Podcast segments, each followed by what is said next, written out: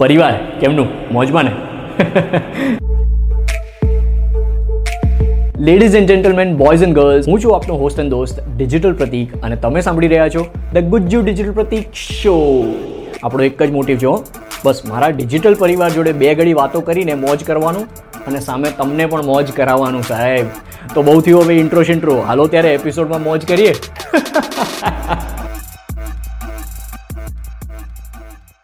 મોજમાં મોજ મોજમાં તો આજે હું વાત કરવાનો છું કે ઘણા બધા લોકો મને ઇન્સ્ટાગ્રામમાં હવે પૂછવાનું ચાલુ કરી નાખ્યું છે.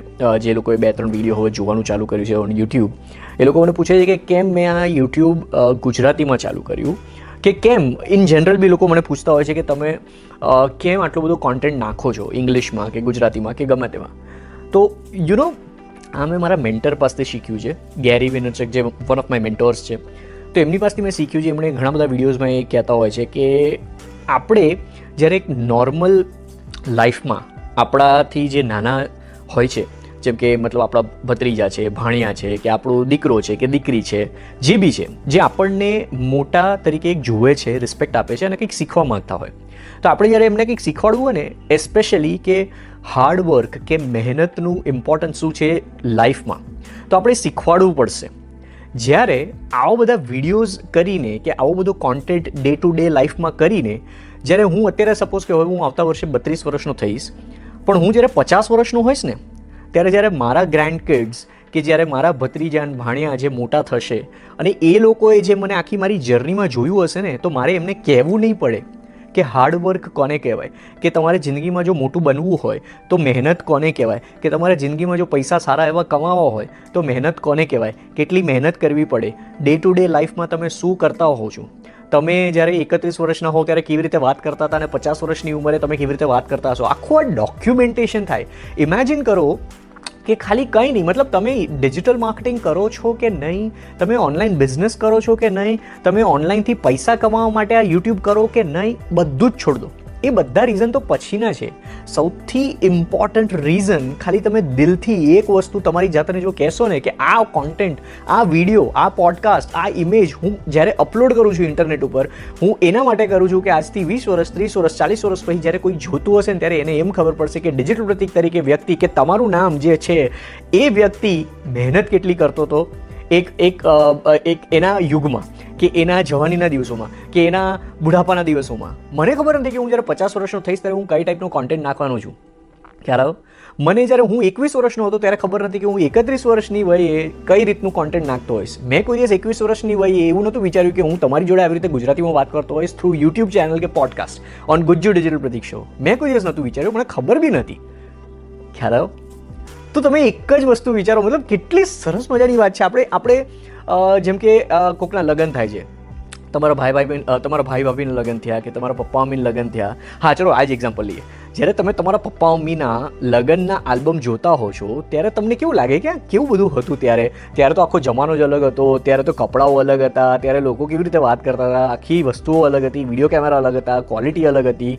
એ જ વસ્તુ જ્યારે તમે વિચારશો ને કે આજથી વીસ વર્ષ પછી તમારો જો કોઈ વીડિયો પચાસ વર્ષની ઉંમરે તમે જ્યારે જોશો, તો ત્યારે તમને કેવું લાગશે? આ તો એવું થયું ને કે જ્યારે બચ્ચન સાહેબ અત્યારે સપોઝ કે એમનો આ વીડિયો જે શોલેમાં આપણે બચ્ચન સાહેબ કેવા લાગે? હે? અને બચ્ચન સાહેબ હવે કેવા લાગે છે? કોણ બનેગા કરોડપતિમાં? સેમ વસ્તુ. મતલબ આ એક એક વિચાર કરો તો તમે તમારી ફિલ્મ બનાવી રહ્યા છો.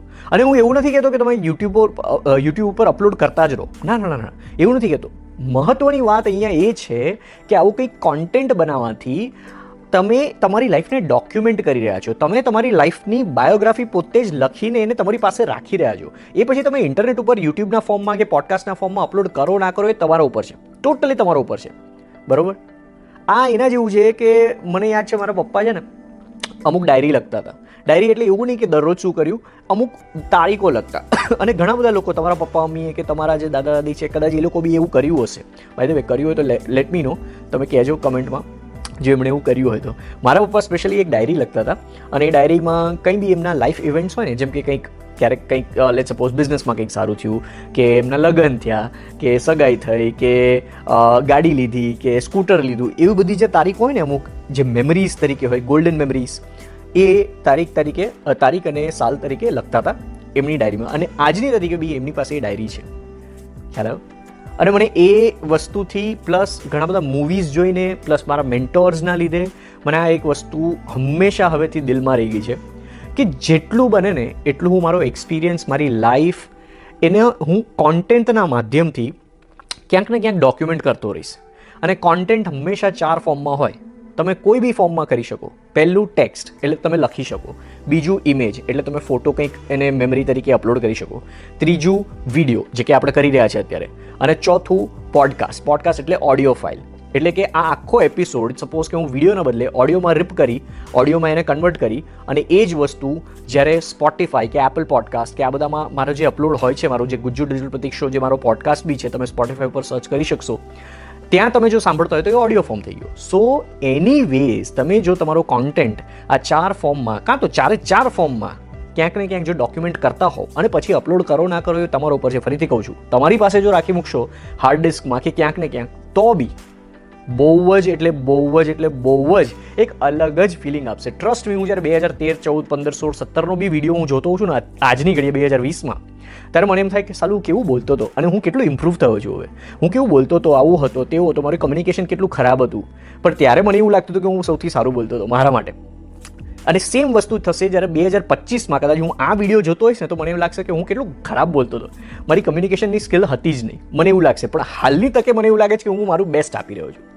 So that's the power of documentation એ જ છે તમારી સ્ટ્રેન્થ તમારો પાવર જો તમારે તમારાથી જે યંગસ્ટર્સ છે જે યંગ ક્રાઉડ છે કે તમારા જ ફેમિલીમાં કોઈ યંગસ્ટર્સ છે એમને જો તમારે શીખવાડવું હોય ને કે મહેનત કોને કહેવાય કે એક્સપિરિયન્સ કોને કહેવાય કે કેટલી મહેનત લાગે છે પૈસા કમાવામાં કે બિઝનેસ કરવામાં કે ગમે તે વસ્તુ તમે જે કરતા હો એ એક ભાગને લઈ પ્લસ તમારો એક ભાગ કે તમે કેવા લાગશો ફ્યુચરમાં કે પાસ્ટમાં એ તમારે જો ડોક્યુમેન્ટેશનમાં જોવું હોય તો પ્લીઝ મારી એક રિક્વેસ્ટ છે. કંઈ ના કરો ને તો બી આ ચાર ફોર્મમાંથી કોઈ એક ફોર્મ પકડીને ક્યાંક ને ક્યાંક કંઈક ડોક્યુમેન્ટ કરતા રહેજો તમારા લાઈફ ઇવેન્ટ્સ તરીકે.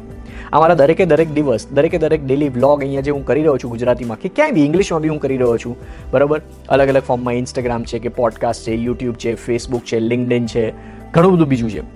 ક્યાંય બી જ્યાં બી હું કરી રહ્યો છું ને it's kind of documentation right it's kind of documentation for me so that in five years down the line when see myself કે હું કેવો લાગી રહ્યો છું ત્યારે આ હા હા જે ફિલિંગ હશે ને મજા આવી જશે. તમને જો તમારા માટે અત્યારે જો ફિલિંગ આવતી હોય ને કે, હા પાંચ વર્ષ પછી તમે કેવા હશો? અને પાંચ વર્ષ પછી તમે જ્યારે પાંચ વર્ષ પહેલાંના તમારી જાતને જોશો, ત્યારે કેવું લાગશે? જો એ ફિલિંગ આવી હોય ને, મને કહેજો કમેન્ટમાં.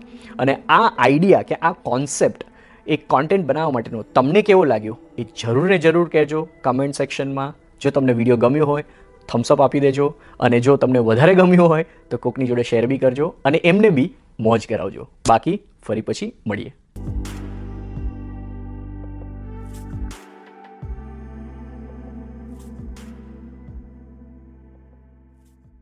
તો એની સાથે જ આજ માટે આટલું જ. પણ તમે ક્યાંય બીજે મોજ કરવા જાઓ, એની પહેલાં એક રિક્વેસ્ટ કરું સાહેબ. ચાલો ને કરી જ દઉં. છો તો તમે મારો પરિવાર જ. તો રિક્વેસ્ટ એ છે કે તમે જો આઈફોનમાં સાંભળતા હો ને તો એપલ પોડકાસ્ટમાં મસ્ત મોજીલો આમ પાંચ સ્ટાર ફાઇવ સ્ટાર રિવ્યૂ આપી દેજો.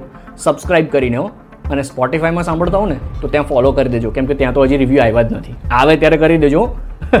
બાકી ઇન્સ્ટાગ્રામમાં હો, તો આજનો સ્ક્રીનશોટ લઈને સ્ટોરીમાં મને ટેગ તો જરૂર કરજો. એટ ધ રેટ ડિજિટલ પ્રતીક ફરીથી એકવાર કહું છું at the rate digital Pratik use કરજો ટેગ કરજો મને તમારી સ્ટોરીમાં આનો સ્ક્રીનશોટ લઈને, અને હું પણ રીશેર તો જરૂર કરીશ, જેટલું બી મારથી બને એટલું. બસ ત્યારે રજા લઉં છું સાહેબ આજ માટે. નેક્સ્ટ એપિસોડમાં મળીએ હો. ત્યાં સુધી બીજું કંઈ કરો, ના કરો, મોજ તો કરી જ લેજો અને પરિવાર જોડે ખુશ પણ રહેજો.